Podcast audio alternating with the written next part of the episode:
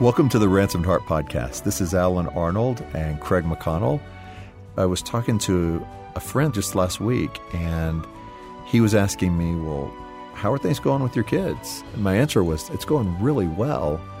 However, there's some areas where there's things I see that would be so beneficial for them if they would just step into, but it's not necessarily their desire right now. They're just not aware of what could be. And so it's not anything they're pursuing.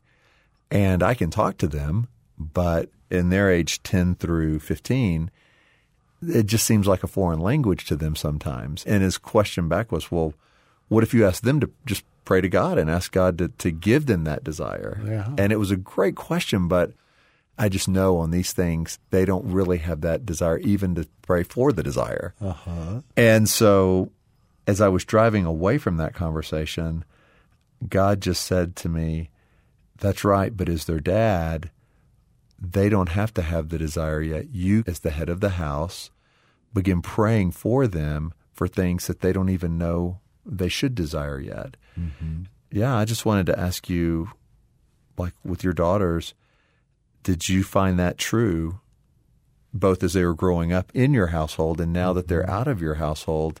Is that something that you still do? Yeah. Good question, Allen. Let me first start with the confession that, uh, of course, they don't know how to pray or what to pray for. I still don't.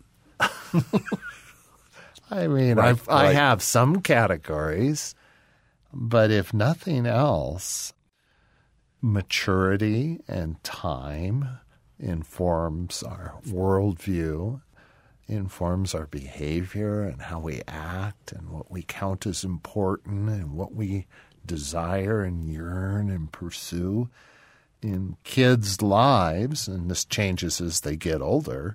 But there's this always changing role we have as parents of taking great responsibility for their choices when they're very, very young, to giving them both, hopefully, some training and orientation, and then freedom to make choices themselves. And that's a that's a constantly changing kind of environment that the parent fills. And and of course, this is the first time you've been a parent you know, how you're supposed to do this well and right is often a pressure that we feel that just isn't isn't helpful. So, yes, pray for your children whether they understand it or not. I mean, we begin to pray for our daughters' husbands, for their dating life, for their friendships, for all kinds of things, uh, school choices, that we would be raising them in the way that they should go well before they would those things were even on their radar. We just know a whole lot's going to be coming at them. And then at the ages you're talking about, around 15, that whole season there is so much is coming at our kids. And that's where the stakes seem higher and our counsel and guidance seems very important. Thus, we often feel pressure out of fear for what might happen to get way more involved in kind of guarding and protecting our children out of fear than we should. Nothing good comes from parenting out of fear. Nothing hmm. good comes from parenting out of fear. And the only way you're going to get to a posture where you're not parenting out of fear is the result of your own personal growth and maturity as an adult. When my kids were 18, 19, 20, and this continues to this day, I was finally the parent I wish I had been when they were two and three. Hmm. But the process of me maturing in wisdom and character and skill as a parent was a process that involved the kids and making mistakes and worrying about things I shouldn't worry about and being fretful at times when I should be trusting God, being passive when I should have been active and active when I should have been passive, learning all those things have made me into a great dad and a great grandfather. So, Craig, when you just said nothing good ever comes from a posture or a place of fear, you know, I think everyone would agree philosophically with that. But if I really stepped into that and believed in that, then I would have no fear as a parent. How do you do that, or how did you do that whenever you got to this age where you felt like, I understand now, nothing good comes from that? How did that change your parenting? Yeah, great. Now, when I say a parent may feel fear, and there may be lots of things to fear, but I'm talking about parenting that is motivated over time by fear. Okay. Versus parenting that's motivated by desire for my child's heart to grow and develop, for our relationship to be strengthened and maintained. There are a lot of choices I recall having to make in terms of our children's behavior and actions and choices. And I would get pretty frothed up about some of the choices and decisions and directions that they would be either headed towards or choosing. I remember at one point God just very clearly in my fear, my anxiety, my rage at them because they're not cooperating with what I think is a godly, good, responsible, mature way to develop and for them to turn out and for me to shine as a dad. I remember God coming and saying, Craig, what's more important to you?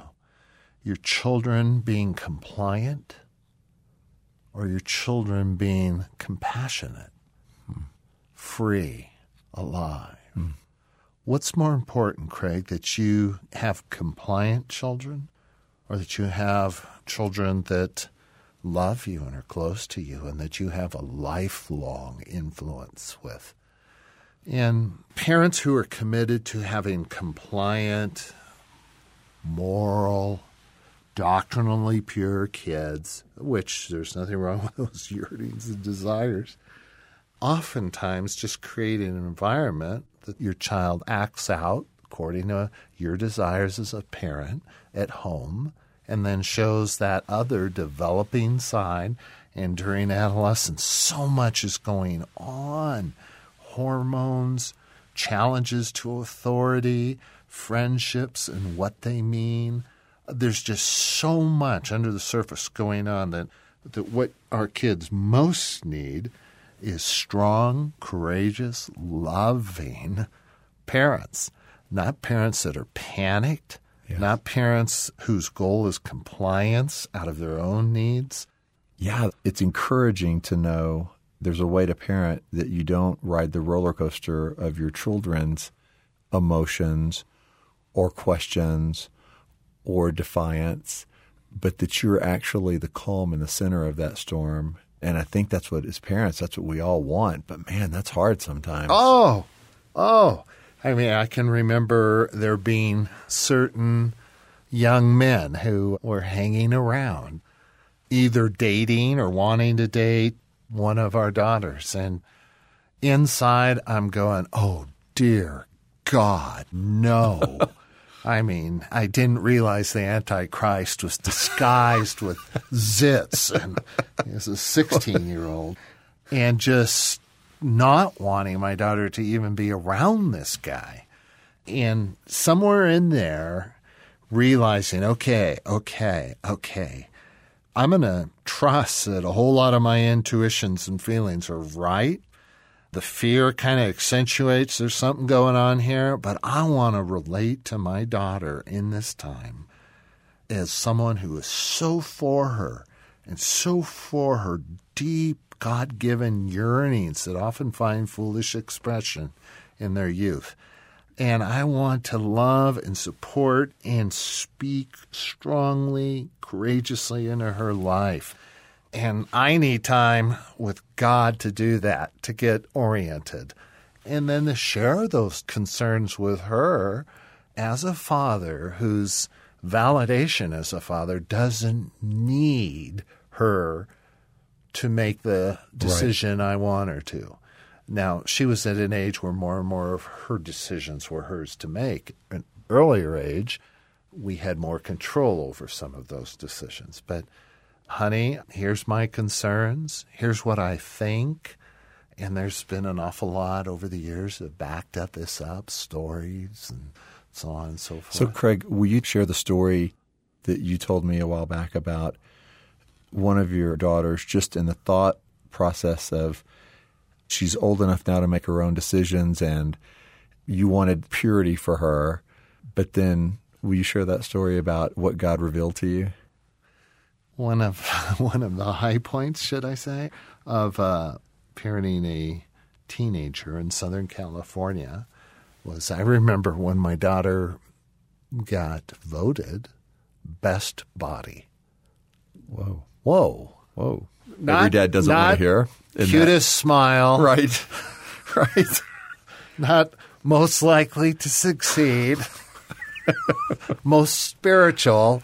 Uh, oh. Uh, and, yeah. you know, that stirs up like, oh my gosh, I want moral and sexual choices and decisions and development to just be made by her. And uh, in Southern California, do you realize the validation of body image and superficiality and uh, I mean it's horrible. It's a yeah. It, on one hand, it's a validation that every girl would want, and I'll never forget graduation night. Kids were coming in, and the first group of kids all had ribbons and things around their neck, and I wasn't sure what they were. And then a group that Megan was in came in, and they didn't have the ribbons. And I said, "Hey, how come Megan's not wearing the ribbon?" And Lori says, "Oh, honey, those were for." Scholastic honors. and uh, I said, uh, Well, she got best body. She'd go farther than most of those people. so um, I was uptight. I remember um, just pacing the kitchen floor, entryway floor, writing in my journal as one of my daughters was consistently way past curfew. And I was writing that her lack of respect and obedience to me was a violation of creation that she would certainly feel the weight of later in life and that she would regret wow. the horrific pain she caused me as a worrying father. and uh, God caught me. God caught me. He just snagged me, said to me, Craig, what's more important, your child's morality and choices? or your relationship with her over time. Wow. Because I was on the verge of losing my daughter over her moral choices or what she might choose. And God just captured with me with the thought that, you know what, as her father, I want a lifelong influence, a lifelong relationship. I know this stage feels critical but actually, there's going to be many, many more critical moments in her life. And I want to be there for all of them. What kind of dad can offer counsel, strength, courage, resolve, direction, clarity over a lifetime? That's what the kind of dad I wanted to be. And it just diffused the okay, that's more the goal. It's not her morality per se, just by itself. It's her heart and our relationship over time. I'm going for the long game, not the short game. And that's been one of the big lessons I learned as a dad. That is so good. Thank you for sharing that, Craig. That gives me, I mean, as you're talking, a sense of peace rather than fear as I think about what is my role as a father? What is the long game mm-hmm. versus the short game? And, you know, can I say there, Allen, without posing, my daughters now are in their early 30s, And we have such a good relationship.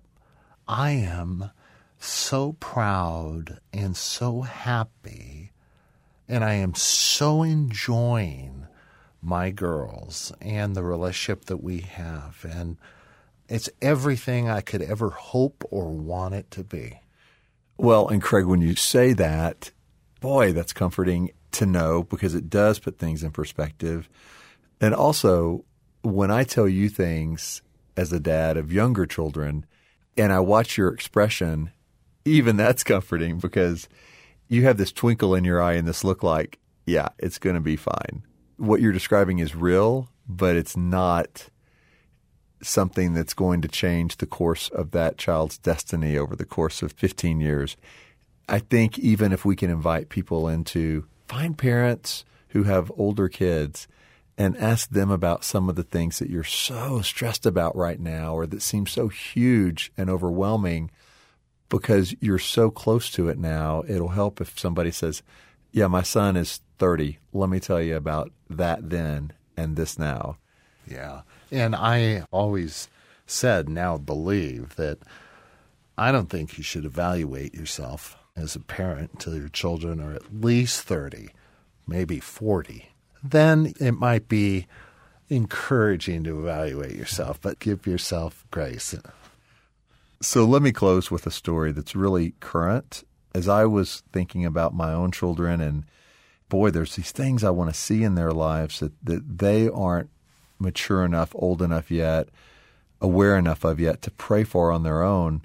God, I just want to take this to you. And so I was in a time of worship last Sunday praying over my children, and God gave me this incredible vision, this image as my eyes were closed. And it was me as their dad, and all of my children were standing right there, and my wife was right there. I would reach up and on like the forehead and the heart of each child, just put my palm there and I could see blood, like the blood of Christ, and it would be on their forehead and on their heart. And I would look into each of my children's eyes and I could see their expression.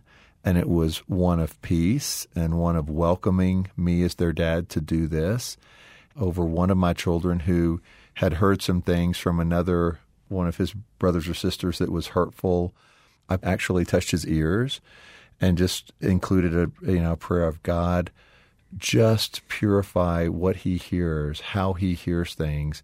The other child, it was what they see, and it was they'd close their eyes, and I'd put my palm over their eyes, and blood would be right there, and I did that with each child. Just took the luxury of time, hmm. and then did that with my wife.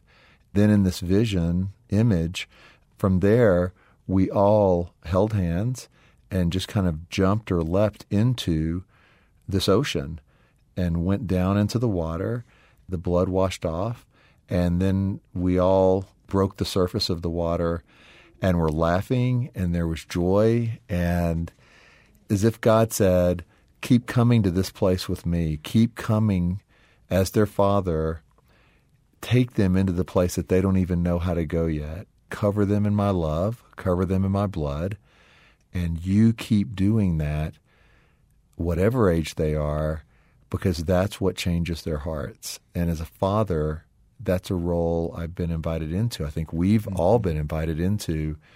Just very life giving mm-hmm. to see that. I don't know if that was two minutes or 10 minutes my head was bowed, but when he gave me that image, it felt like a place he was inviting me into regularly to cover them in the blood of Christ and to pray into them the desires that God has for their hearts. Mm. So that's that's pretty cool because that, that's not a place of fear either. That's yeah. a place of total security and trust and authority mm-hmm. in the kingdom that yeah. we have.